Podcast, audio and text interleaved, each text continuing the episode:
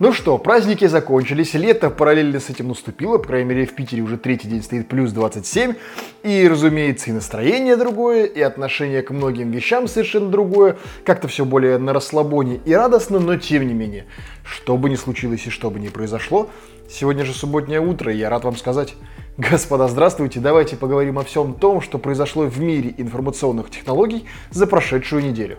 Американец подал в суд на Apple за взрыв батареи iPhone 6. Инцидент произошел в августе 2020 года. Франклин слушал музыку на своем iPhone 6 и заметил, что песня начала прерываться. Когда же он взял смартфон в руки, то телефон внезапно взорвался и загорелся. Истец получил ожоги, а также травмы глаз и запястья. Франклин утверждает, что аккумулятор iPhone 6 содержит дефект, который не позволяет ему надежно выполнять свои функции, и он также считает, что Apple на нарушила законы, продав смартфон, не предназначенный по факту для продажи. iPhone 6 был приобретен в 2018 году, и неизвестным и интересным в таких ситуациях остается несколько нюансов. Во-первых, где он вообще взял в 2018 году новый iPhone 6 в продаже? их уже сто лет в обед не было, у каких-то перекупов, у кого еще как. А во-вторых, какие могут быть претензии в 2021 году к событиям, э, которые имеют отношение к устройству, которое уже несколько лет как не поддерживается. Устройство не то, что не поддерживается, не выпускается, но давным-давно устарело. Но iPhone 6, ну серьезно, ну ему сколько лет-то уже, ну там прям в рот наоборот. Там были девочки, ешь. В общем, когда слышишь такие новости, понимаешь ровно одно. Компания Apple это большой лакомый кусочек, от которого все норовят откусить. И все вот эти вот подачи в суд по любому поводу созданы ровно для того, но ну, это как в Макдональдсе, типа, знаете, э, подавали в суд на то, что на стаканчике с кофе не было написано, что осторожно, тут горячий кофе. И там отсуживали какие-то миллионы, миллиарды и так далее. Вот здесь абсолютно такая же история. Просто по любому поводу стараются задолбить огромную компанию, потому что априори ней будет приковано большое количество внимания, а по факту такие новости яйца выеденного не стоит, равно как и ничего не стоит на текущий момент iPhone 6. Около 88% всех пользователей iOS 14.5 запрещают приложениям их отслеживать. Предполагается, что это уничтожит рынок персонализированной рекламы. По подсчетам аналитиков, только 4% пользователей в США разрешили приложениям отслеживать свои действия после обновления своего устройства до iOS 14.5. А если кто не в курсе, мы уже обсуждаем это какие новости подряд. В iOS 14.5 вышла новая фишка, в частности, которая выводит вам в каждом сообщении вопрос. Хотите ли вы, чтобы это приложение отслеживало ваши действия в других приложениях, эм, в браузерах, на сайтах, э, вашей геоподи, ну и так далее, и так далее, и так далее. И можно как разрешить, собственно, по умолчанию это было разрешено ранее, если вы этого не запрещали явно в настройках конкретного приложения так и запретить. Но сам вопрос должен быть задан явно, и это вызвало очень большой резонанс. Аналитики заверяют, что рынок персонализированной рекламы столкнется с серьезными проблемами, если не изменится отношение к данному вопросу, а оно, надо сказать, не изменится, потому что, ну, представьте себе, никому не нравится, что за вами следят. И если на территории России и СНГ это вопрос, который так люди типа сквозь пальцы, да ладно, что они там, большинство как-то так вот спустя рукава на это все то в США к этому относятся более чем серьезно и логично, почему там 88% пользователей запрещают отслеживать свои действия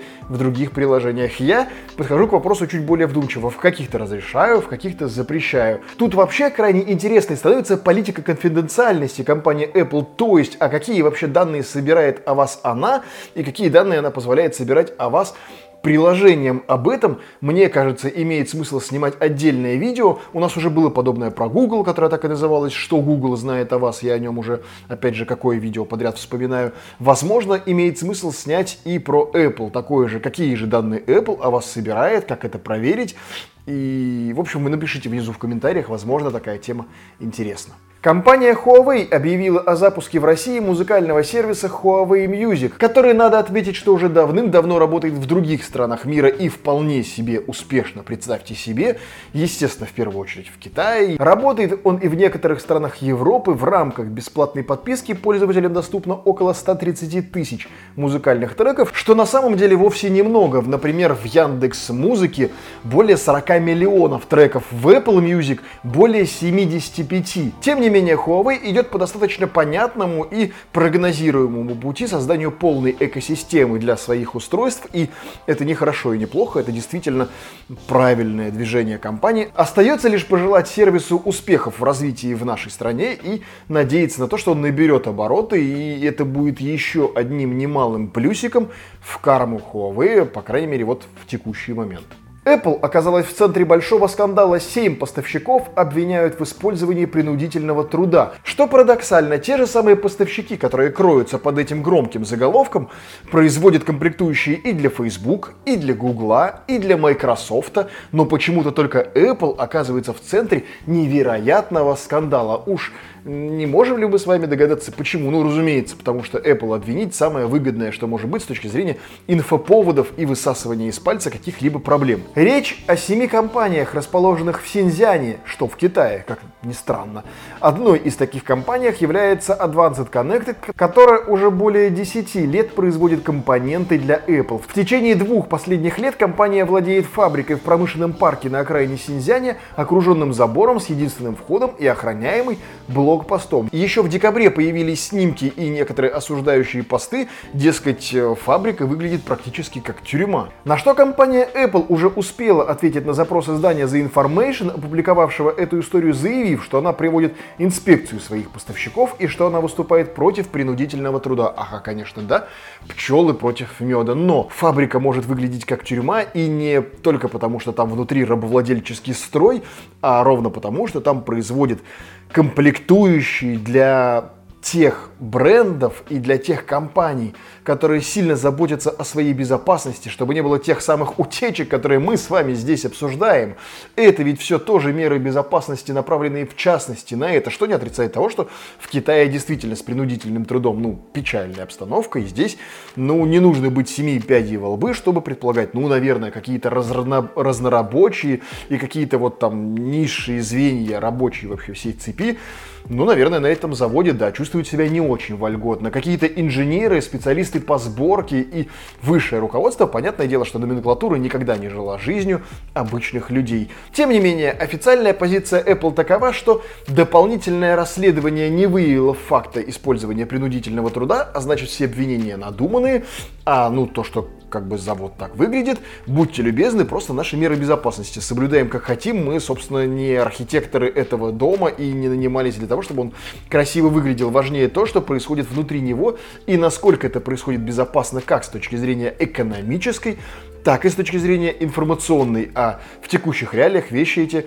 взаимосвязаны. Компания Huawei нацелена уничтожить Android на китайском рынке и перенести все смартфоны локальных производителей на собственную операционную систему. Наполеоновские планы о том, чтобы перевести около 200 миллионов своих гаджетов на собственную операционную систему за 2021 год, теперь дополняются и тем, что речь идет об переходе других устройств, других брендов на Harmony OS. И знаете, что я вам скажу? Если не на глобальном, то как минимум на китайском рынке планы эти вполне вполне реалистичные, потому что там уважение к компании Huawei, оно, ну, вы даже не можете представить себе, насколько велико. Поэтому допускаю, что там, кроме шуток, многие бренды, если, конечно, не там топ типа Xiaomi, который все-таки со своим MIUI и будет развивать его, но какие-то более простенькие бренды, я допускаю, что в действительности могут перейти на Harmony OS. Какие-то вещи типа там отсутствия Гугла их не смущают, потому что в Китае его нет и как бы и не было достаточно давно давно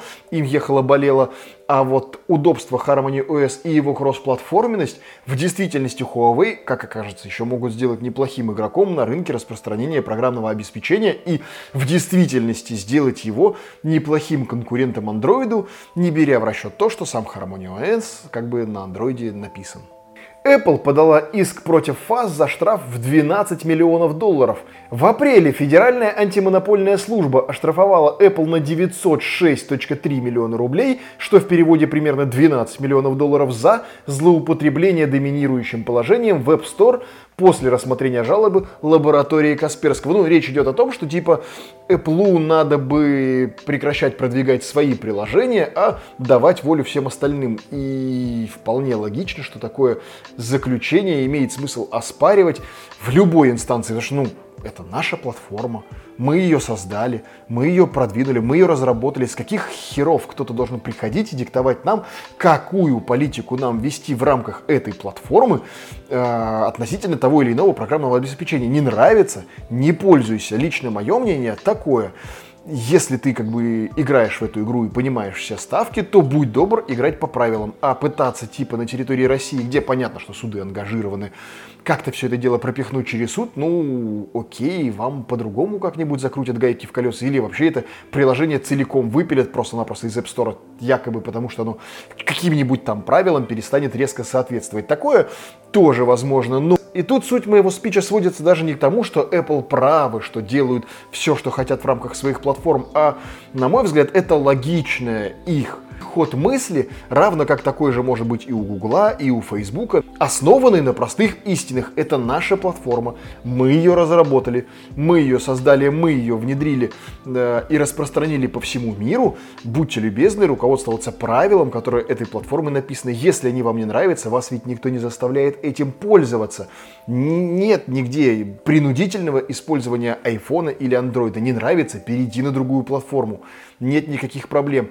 То, что мы с вами говорим о честности в рамках бизнес-конкуренции, ну, это вообще абсолютная популистика. О какой честной конкуренции может идти речь, тем более в нашей стране. WhatsApp начнет постепенно отключать доступ к звонкам, сообщениям и уведомлениям для пользователей, которые не согласились с новыми правилами безопасности о передаче данных Facebook. Кажется, мы с вами это обсуждали пару тройку выпусков назад о том, что Facebook начинает лютовать, ну и, собственно, гореть ему в аду. Более ущербного мессенджера я еще не встречал. США признали свою ошибку и готовы исключить Xiaomi из черного списка. Xiaomi Group и Министерство обороны США опубликовали совместный отчет о состоянии дел по их иску. В документах правительство США признало свою ошибку и заявило о готовности урегулировать этот вопрос Xiaomi Group. Для тех, кто не в курсе, я напомню, эпопея с Xiaomi Xiaomi и вообще китайскими компаниями и якобы их внедрением куда-то там вообще в американские технологии уже идет достаточно давно, и это политика, избранная аппаратом Дональда Трампа. И вот в середине января администрация президента США внесла несколько китайских компаний, в том числе среди которых оказалась и Xiaomi,